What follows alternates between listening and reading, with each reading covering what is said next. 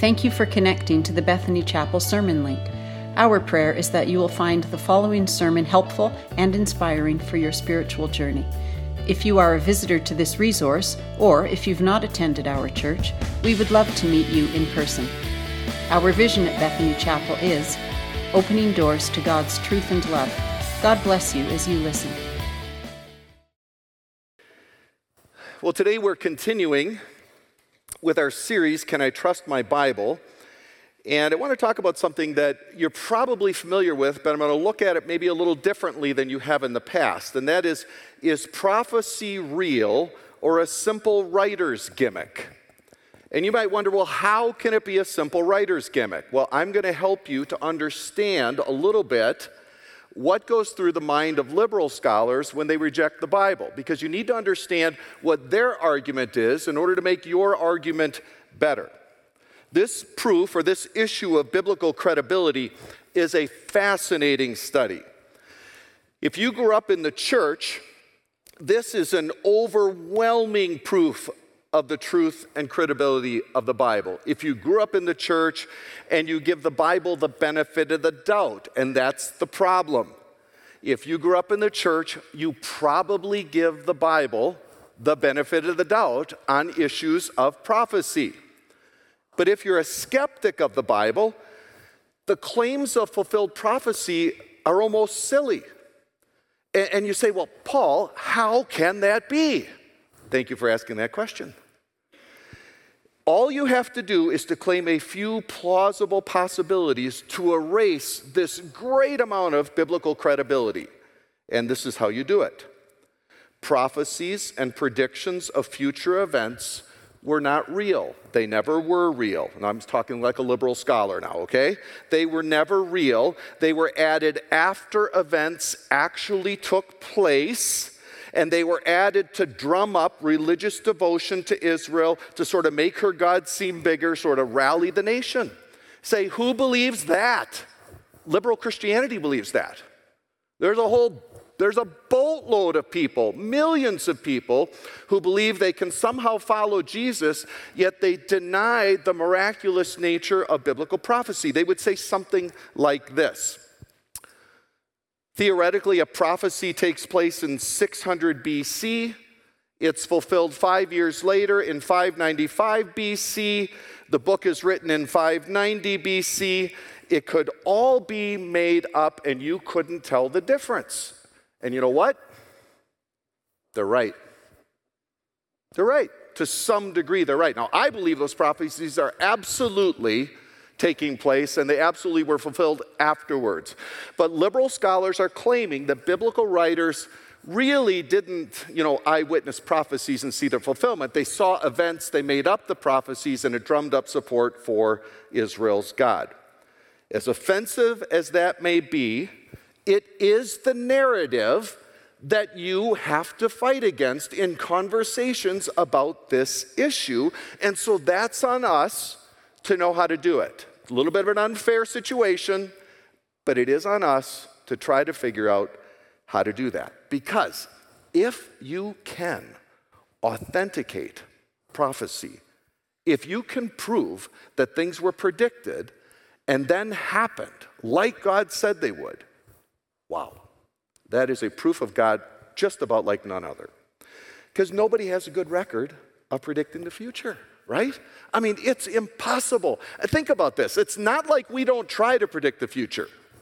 The automobile is only a novelty, a fad, to Henry Ford's lawyer telling him not to invest in it from a banker. Just a fad. In a 1904 debate between a brain specialist and a doctor about the dangers of drivers going too fast, here's a quote An auto going 80 miles an hour is running without the guidance of the brain. Now, I actually saw this guy last week driving on Highway 2. And, and, I would agree that in many cases that's, that's the case. Electricity is just a fad.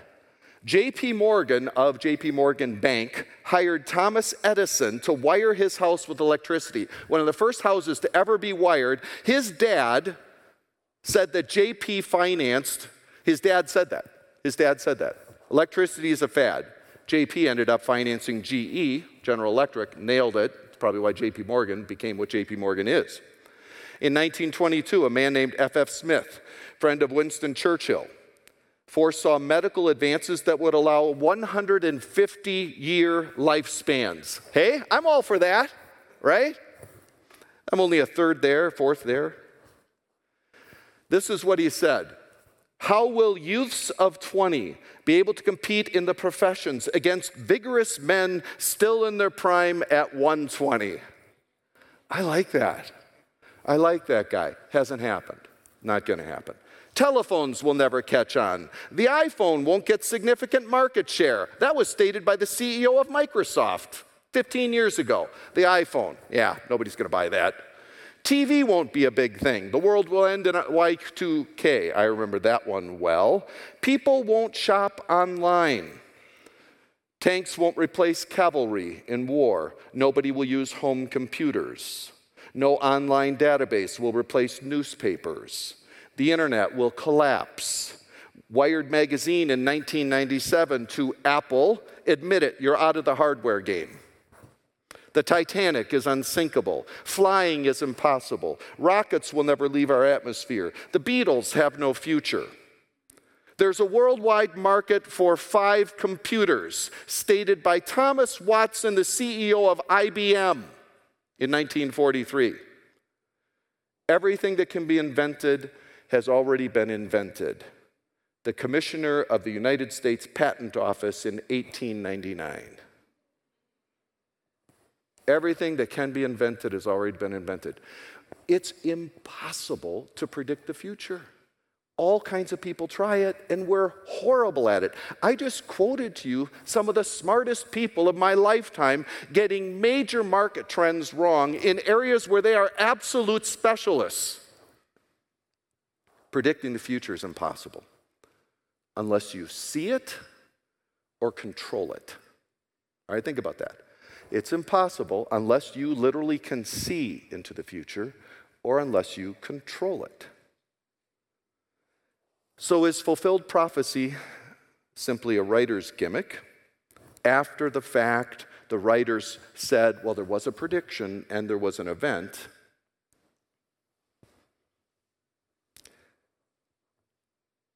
Liberals would say there's no way to prove it, and it's a leap of faith to believe it.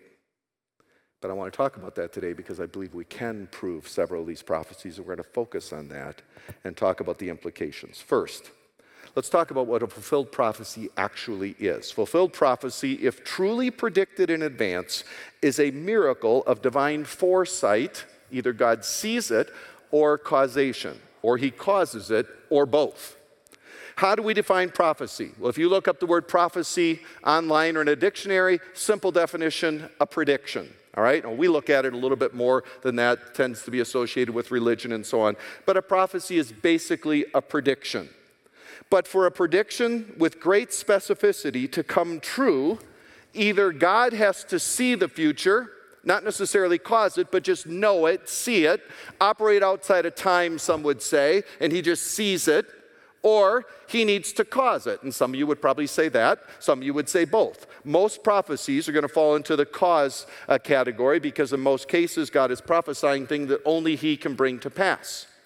Sometimes God is predicting or prophesying a miracle. We see that in many cases in the Bible. Sometimes God is predicting or prophesying a non miracle, just maybe uh, the fall of a city or a nation. He sees the future. Uh, the miracle might be the parting of the Red Sea or the resurrection. Those were predictions. So sometimes they're sort of natural events, sometimes they're supernatural events but for God to either see them or cause them is supernatural.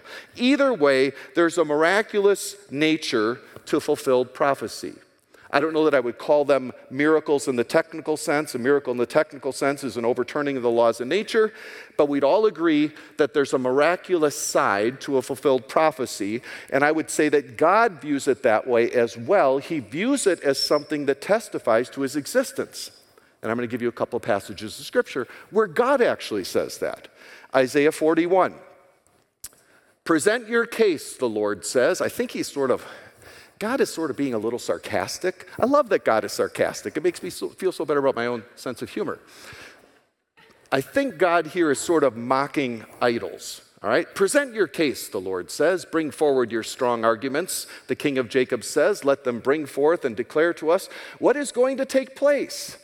As for the former events, declare what they were. In other words, what have you idols produced? That we may consider them and know their outcome. Or announce to us what is coming. Can the idols sort of predict the future? Declare the things that are going to come afterward that we may know that you are gods. This is the true God, mocking false gods and saying, Bring it, baby. All right, that's in the Hebrew. Bring it, baby. All right, to Baal and Ashtoreth. Bring it. Show us what you can do. Another passage, Isaiah 48 5. Therefore, I declare them to you long ago. Before they took place, I proclaimed them to you, so that you would not say, My idol has done them, and my graven image and my molten image have commanded them. In other words, God is saying, I've predicted things, they've come to pass, you know it was me, so that you couldn't say your idols are sort of in charge of the world and the universe and your lives. See, God is claiming that when something is prophesied and it comes to pass, only a God could do that. And he's saying here, he's the only really true God. God knows that telling the future is in his realm. It's in his wheelhouse only. And he actually said in those passages if another God can pull it off, bring it, and then we'll know that that's a true God as well. To tell the future is to see it or to cause it those are divine gifts. Anything else is just guessing, vast generalizations, you know, sort of fortune cookie wisdom. You know, when I get Chinese food, I'm always ordering, the, opening the fortune cookies, and if somebody's with me, I'll say, I'm going to see what God's will is for my life, and I open it up, and you know, they're just vastly generalized, you know, and and we all know that you just, you just make these really, really wide, broad statements so that they're true for 90% of us most of the time, you know? God isn't like that. Prophecy's like that, not like that. This predictive element of the Bible is not simply in a few isolated passages either. Now, I'm going to give you some statistics that just sort of shocked me and, and I was actually surprised at the volume of prophetic material in the Bible. John Ankerberg and John Weldon wrote a book, Ready with an Answer. I'm going to read a few things from it later. And in it, they, they give us these statistics about prophetic material in the Bible. They say there are over 600 references to the word prophet or prophecy in the Bible, just sort of, sort of introducing a passage. The prophet, this guy, or this is a prophecy, just that word. Get this four of 66 books in your Bible are without prophecy. Only four. Third John, which is just a tiny little book, a few paragraphs. Philemon, same thing, half a page. Ruth, a story, no prophecy in it. And Song of Solomon. And I think I made my views clear on Song of Solomon last night. The only, or last week, I should say, not last night, that was a slip there, okay.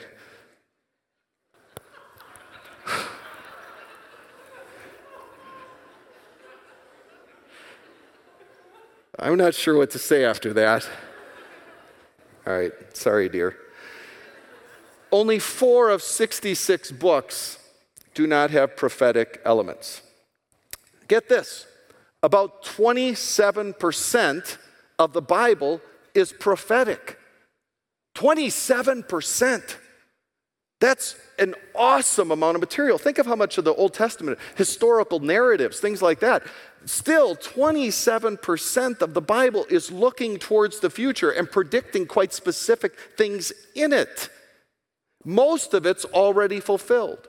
So let's skip the liberal arguments for a second. If you really believe in prophecy in the Bible and your conservative view of God's Word, 27% was predicting the future, and most of it's already taken place. Wow. That's unbelievable. In the Old Testament, 23,210 verses exist. 6,641 are prophecy, looking to the future. 6,641 out of 23,210. That's 28.5%. In the New Testament, There's 7,914 verses, 1,711 are prophetic. 1,711 of almost 8,000, that's 21.5%. About 1,800 of the 8,352 verses in the Bible are, are, are about Jesus coming again. 1,800 verses are about Jesus coming again. So basically, the bottom line is just think of it this way a quarter of the Bible is prophetic, most of it's already been fulfilled. All right, so prophecies are miracles of divine foresight or causation. And your other theological biases are probably going to influence which one you view that to be. Not important for today.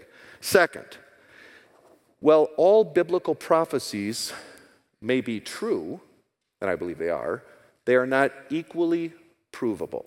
All right? So when I'm talking to you about liberal Christianity and I'm sort of telling you what they believe, I don't believe that at all. I'm about as conservative as they come. I'm almost as conservative as God. My mother was more conservative than God. I'm almost as conservative. Right? But not everything is equally provable. All right? So you have prophecies that were predicted and fulfilled. And I'm going to explain to you in a few minutes why the manuscript evidence is inconclusive to prove them.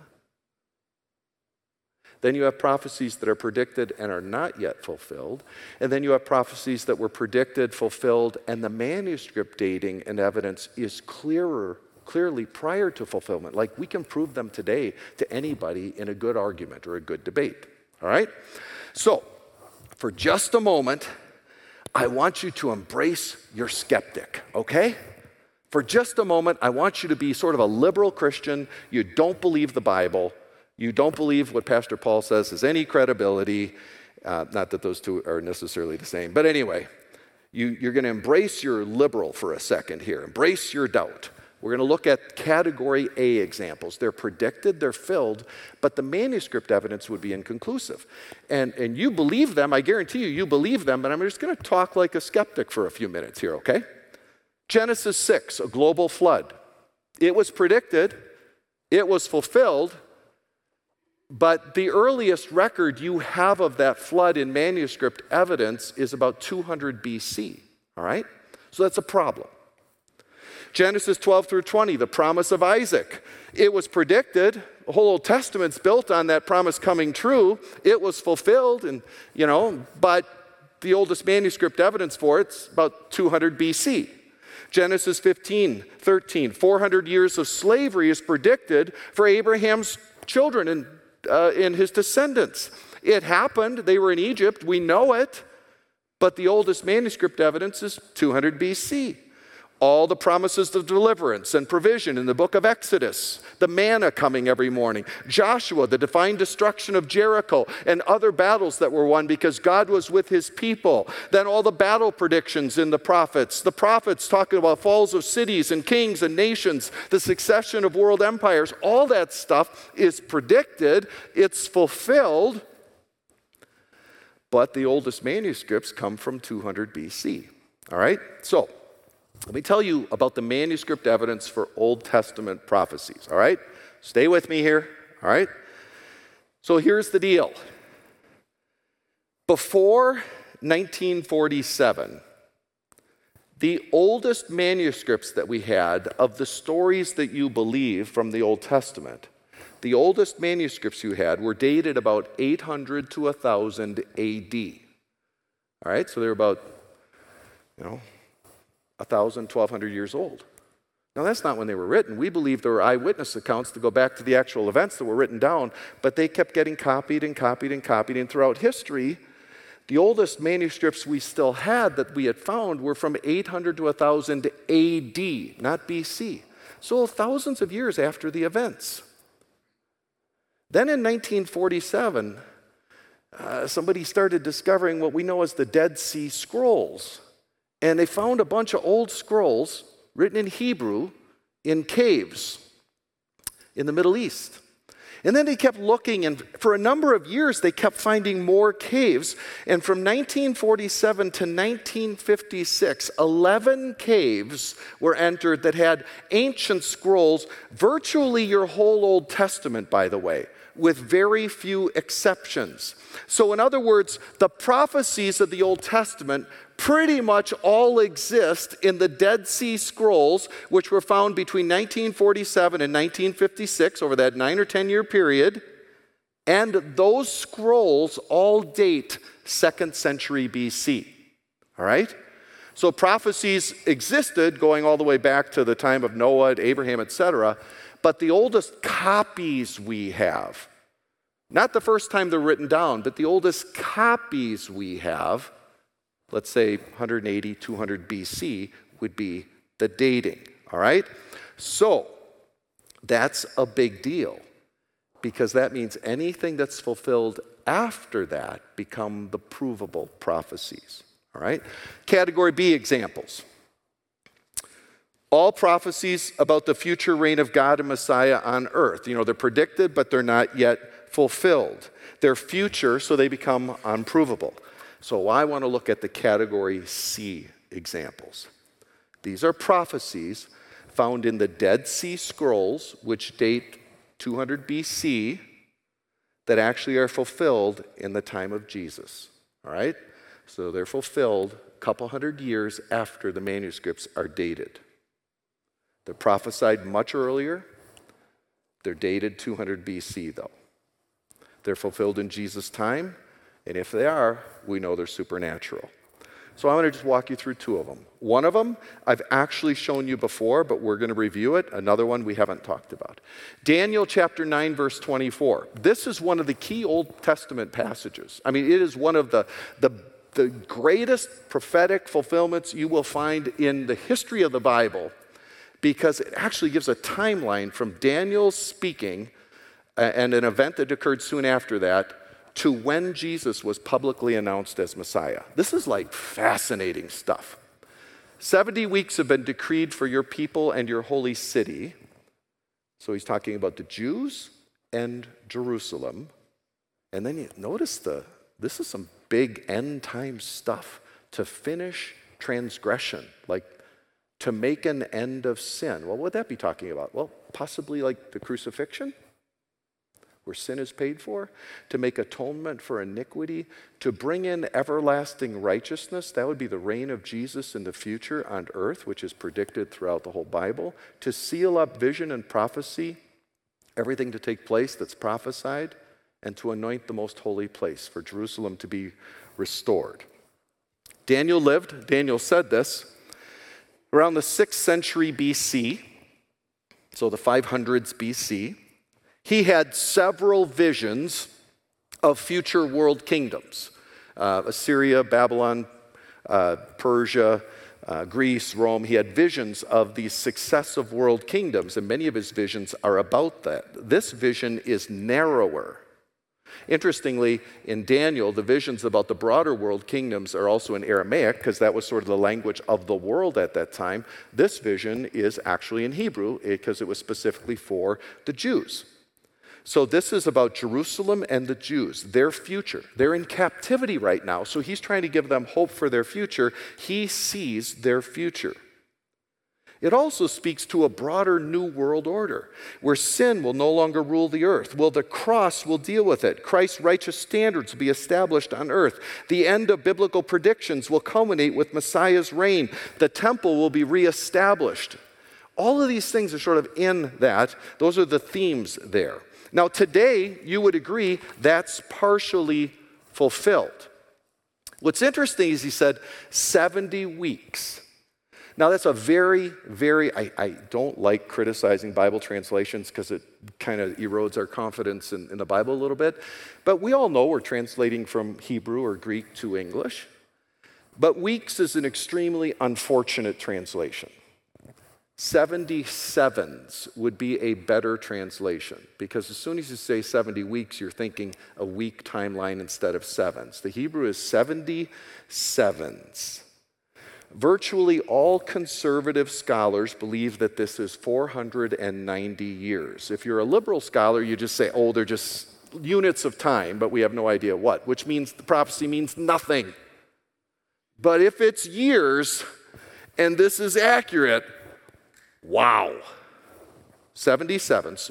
All conservatives believe pretty much it's 490 years of prophesied future beginning at some time in the 5th century BC. The 490, even in Daniel's words here in the next couple of verses, are broken into a set of seven sevens or 49 years, then 62 sevens or 434 years, and then one seven or seven years. And key events are described as these time intervals come to pass. In a few minutes, I'm going to read through the passage with you. But first, I'm just going to say what it says. It begins with these 77s, begins with a decree to restore Jerusalem. All right? Jerusalem has been destroyed basically. The Jews are in captivity. There will be a decree from a foreign ruler that they can go back and restore their capital city. The first fulfillment will be after seven sevens or 49 years. The second fulfillment, Messiah will arrive after the next 62 sevens or another 434 years. The third fulfillment will have to do with sort of the end times there will be a battle between Messiah and the Antichrist that will take seven more years. So the question is does the math work? This 490 years. All right, I want to show you something here because this is exciting. You don't have to you don't have to act excited, but it would help. All right? Because this is big stuff. This is big stuff. There were multiple decrees by foreign rulers to go back and restore Jerusalem. There were three, I believe. The one that I'm looking at here is in the book of Ezra, 457 BC. Uh, there was a definite decree from that king to go back, give permission to the Jewish people to go back and restore Jerusalem. So we're going to use that one. That's the one where the timeline makes perfect sense. So after the first set of sevens, seven sevens or 49 years, Jerusalem's walls, streets, and moats are actually rebuilt, just like the verse I read said they would be. Then you go 434 years after that, the next 62 sevens, which he states, you get to 26 AD. Well, that's a suspicious date. And then, because the math won't work unless, since there is no zero, year zero, you go from 1 BC to 1 AD, you add one more year, you get to 27 AD. You know what happened in 27 AD? Jesus is baptized and presented as Messiah. So, 69 weeks into Daniel's prophecy, just like he said, the Messiah will come. Now, you could say, well, it should be at his birth. Yeah. At the presentation of his ministry makes sense, and 483 years to the year works with that. Conservative scholars are so excited about this, they can hardly contain themselves. And I see that look in your eyes as well.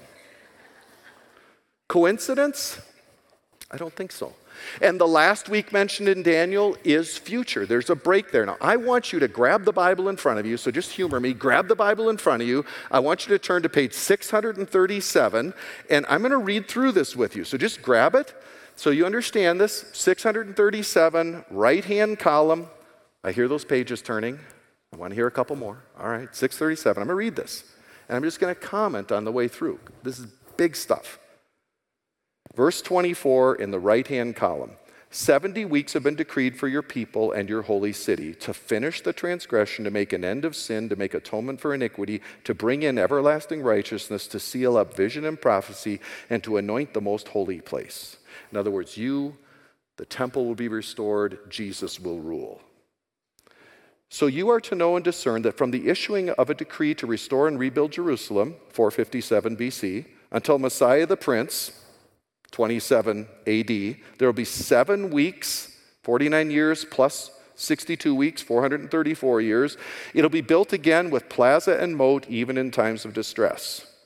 So that's the first seven weeks. Jerusalem was rebuilt, moats, walls, bridges, etc. Then, after the 62 weeks, so after another 434 years, the Messiah will be cut off. So, Messiah is coming. He's not saying at 62 weeks, he appears at 62 weeks. After that, things aren't going to work out the way you're hoping. God is literally telling us that when Jesus comes, it's not going to end as we would think. In this passage, Messiah will be cut off and have nothing, and the people of the prince who is to come will destroy the city and the sanctuary. It's talking about the rejection of Jesus, it's talking about the destruction of Jerusalem in 70 AD and its end will come with a flood, even to the end. There will be a war, desolations are determined. Now he's looking into the future. to the end time battle. He will make a firm covenant with many for one week. Now we're talking about the enemy of Jesus, the Antichrist, who's mentioned elsewhere in this book. In the middle of the week, he'll put a stop to sacrifice and grain offering. On the wing of abomination will come one who makes desolate, even until a complete destruction. One that is decreed is poured out on the one who makes desolate. And that's talking about Jesus' victory. I realize that's not that easy to see necessarily, but the first 483 years are to the day, basically, or the year. That's pretty fantastic math coming from God in the fifth century. And we have that manuscript dated 200 BC in the Dead Sea Scrolls before it takes place. All right, so that was probably a little intense for some of you. I'll make one, I'll, we'll do an easier one, okay? Because I see some of you are looking at me like, mm? all right, I get that look a lot. All right, Isaiah 53 page 524. Okay, turn to 524. Make it as easy as possible. Page number 524. Isaiah 53. All right, nobody knows what to do with this one. We have Isaiah 53, 200 BC as well. It's in the Dead Sea Scrolls. It happened before Jesus. I want you to hear this. Listen to the themes that Messiah would not be accepted or believed he would have a substitutionary suffering for humanity. At his trial, he wouldn't defend himself. He'd be condemned. He'd be executed. He'd be buried in a rich man's tomb, and he would be the bringer of justification to all. Okay? That's written six or seven centuries before Jesus' existence on earth. Isaiah 53. Who has believed our message? To whom has the arm of the Lord been revealed? For he grew up before him like a tender shoot, like a root out of parched ground. He has no stately form or majesty that we should look upon him, nor appearance that we should be attracted to him. In other words, to be nothing special about Messiah. He was despised and forsaken of men, a man of sorrows and acquainted with grief. Like one from whom men hide their faces, he was despised, and we did not esteem him, rejected him. Surely our griefs he himself bore and our sorrows he carried, yet we ourselves esteemed him stricken, smitten of God, and afflicted. In other words, he's going to suffer. We're going to assume that's just God's judgment on him. But he was pierced for our transgressions, he was crushed for our iniquities. The chastening for our well being fell on him, and by his scourging we are healed. Interesting use of the term scourging when I don't know that crucifixion had even been invented at this point in history when this is written. And yet, this looks at crucifixion. All of us, like sheep, have gone astray. Each of us has turned to his own way, but the Lord has caused the iniquity of us all to fall on him. Substitutionary atonement.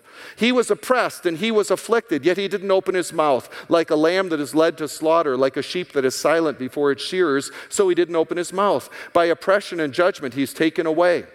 So he doesn't defend himself at his trial, and he is judged. As for his generation, who considered that he was cut off out of the land of the living for the transgression of my people, to whom, does the, to whom the stroke was due? His grave was assigned with wicked men, yet he was with a rich man in his death. So he's condemned with other criminals, and he's buried in a rich man's tomb because he had done no violence, nor was there any deceit in his mouth. But the Lord was pleased to crush him, putting him to grief, if he would render himself as a guilt offering for us. He will see his offspring, he will prolong his days, and the good pleasure of the Lord will prosper in his hand. Some would say that's a reference to the resurrection. He'll prolong his days. As a result of the anguish of his soul, he will see it and be satisfied. By his knowledge, the righteous one, my servant, will justify the many, and he will bear their iniquities. Therefore, I will allot him a portion with the great. He will divide the booty with the strong, because he poured out himself to death and was numbered with the transgressors. Yet he himself bore the sin of many and interceded for the transgressors. Now, what do you think that's talking about? Written in the fifth or sixth century, manuscript evidence to the second century. This is so hard for Orthodox Jews to deal with. My understanding is when Isaiah is read in synagogues, they skip over this chapter. They don't know what to do with it. And I, I, love the Jewish people. We inherit the Old Testament from them. I think I'm 132nd Jewish. Not enough to really be persecuted, but just to claim it. They don't know what to do with this. They used to say this is about this is about the nation of Israel, not Messiah, but it's clearly about Messiah. And in the Old Testament, the rabbis absolutely believed it was about Messiah, and this was so confusing, a Messiah dying, that they thought there must be two Messiahs. They never could envision a Messiah dying and rising again, so there must be two Messiahs. Now, I could read a whole bunch of other prophecies about Jesus, and I've got the book here to do it, but it's 16 to 12, and I'm not going to do it. And I'm so proud of myself for that little moment of self control. All right. These passages are fulfilled after the manuscript evidence. Those are the ones we can really prove. But that leads me to the third point, which I think you'll agree with, because you're a friendly crowd to the Bible. And that is if some can be absolutely proven, the benefit of the doubt naturally moves to those that cannot. All right? So I showed you a couple passages that are shockingly evidence that they're fulfilled in the life of Jesus, and we have manuscripts 200 years before his life. Well, then, maybe it's all true. All right?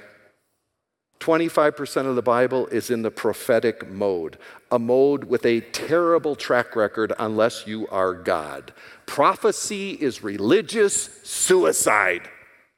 If you want to be a false God or a false prophet, you know, knock yourself out. But you do not want to predict the future unless you can guarantee it's going to happen. It's religious suicide. You look like a fool. Yet 25% of the Bible is religious suicide, and it comes true over and over and over. Most has come true already. We have eyewitness accounts that go back thousands and thousands of years that have been recorded and then written over and over and over and over again. And the fact that we have manuscripts from the second century BC doesn't mean there weren't manuscripts all the way back to Moses. Those are just the oldest ones we have. For most of 3,400 years since the time of Moses, the world believed that the books of the Bible were written by the people whose names are on them, that they are eyewitness accounts, and they are credible. They saw prophecy and fulfillment and they wrote it down. They saw the activity of the one who can do that, the one alone who can do that, which is why they believed in that God. And if we can prove some of these prophecies take place in Jesus with manuscript evidence a couple hundred years before his life, why don't we just like we did through most of history until about the 19th century and a few naughty German theologians came along? Why don't we just believe it like the Western world did till the late 1800s, before liberal Christianity was born? Because through most of church history, this was viewed as history and it was viewed as God's word. Finally, words you love to hear from me. Finally, if prophecy is merely religious propaganda, imagine how many have lied to lead us towards truth. I want you to think about that. Think what the Bible is about. Think what the Bible presents about God and what we're supposed to have in our lives. And if prophecy is really what the liberals say, never really was predicted and then happened, they just made that up to prop up an Old Testament God called Jehovah. If that's really true, isn't it amazing how the Bible is trying to lead us towards moral purity and a belief in absolute truth and in Jesus who called himself the way, the truth, and the life? The moral center of the God of the Bible is holiness perfect ethical character. The Son of God called himself the truth. Doesn't it seem odd to you? Because it's odd to me that the process of inspiring faith in the God of the Bible would be this that over 1600 years, through 40 different authors, plus or minus, that put together this book, with a unified singular message about God and salvation through countless actors that their whole plan over 1600 years is to lie in order to create faith in a holy God. I find that inconceivable. I don't get it. We should be watching the NFL right now if that's the case. I don't get it. Instead, I believe that you have in your hands an eyewitness record of salvation history, going back to the earliest times. The best historical record of the ancient world, up against all other history books as well, proven thousands of times, not hundreds of times, thousands of times through archaeological digs around the world. You have the best manuscript agreement, the best manuscript accuracy, the best manuscript unity of any ancient documents in your Bible compared to all other historical records. There's nothing close. We talked about that about a month ago. You have documents that claim internally the influence of God, that He was a part of the process of their inception. You have documents that demonstrate that God's predictions, they demonstrate God's predictions and their fulfillment so that we would see it as His story with humanity. His story, not just history, but His story. There is nothing Nothing like this. Nothing like this. And what God wants you to do is make a decision on that. Because this isn't an academic exercise. Ooh, man, Paul made a couple good points. Maybe, maybe there's something in here that's worthwhile. No, if, if, if I'm accurate if we're accurate about this, then, then it's all true. And God wants you, He wants your life, He wants your devotion, He wants your future. He wants you to put it in His hands. He wants to solve your sin problem. He wants to pay for it. He wants you with Him forever in heaven. All of this is so He can have you. Have you given yourself back to Him? I know this is a sermon about the Bible, but it all points to whether Jesus has credibility, whether, whether our whole faith is real. And if it is, then the story of what Jesus came to do is real as well, which means he came to, as we read in Isaiah, written 600 years before it happened, came to pay the penalty for your sin, to save you from your sins, to give you a life, to give you a future to give you heaven. And if you've never done that before, I want to encourage you today to make that stand and to say, you know what? I believe this is true. And if it's true, I want to be a Jesus follower. If you've never done that, I'm just going to put a prayer of faith on the screen, and I would just encourage you to walk through this in your own heart as I pray it out loud, just to make a a stand, a point in time in your life where you say, I'm, I'm going to follow Jesus. Jesus, I believe. I believe that the story of God in the Bible is true. I believe the story prophesied about your sacrifice is true. I believe you are the Son of God. I believe that you died to pay the penalty for my sins. And I ask you to come into my life as Son of God, Savior, and Lord. In Jesus' name. Amen. Well, there's nothing magical about those words except they signal a movement of faith in your heart. And that is significant. If you prayed that prayer, I just encourage you to let somebody know, let somebody on the church staff or an elder know. And that's the beginning of a new life when we come to a point of faith to follow the Jesus of the Bible. I'm going to pray, and as I do, we're going to have the worship team come up for our, our final song. God, we thank you for your word. I thank you that there is so much credibility, there is so much manuscript evidence.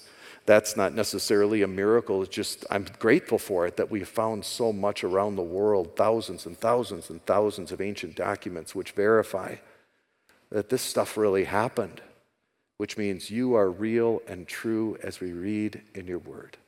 Give us confidence in this world which isn't even aware of what we're talking about. A world that, if they knew it, I'm not so sure it would ever be public. Because when we're really honest, and I've read honest atheists, they would say they don't want to believe it's true. They don't want it to be true because it has implications. But we believe it is true and it has implications that we need to follow you and love you and give you our lives. Help us to do that. In Jesus' name, amen. Thanks for listening to this sermon. We hope you found it connected you to the God of truth and love, who we worship and serve at Bethany Chapel. If you have any questions or want to connect to any of our pastors, go online to bethanychapel.com and click Come. Thanks again, and God bless you.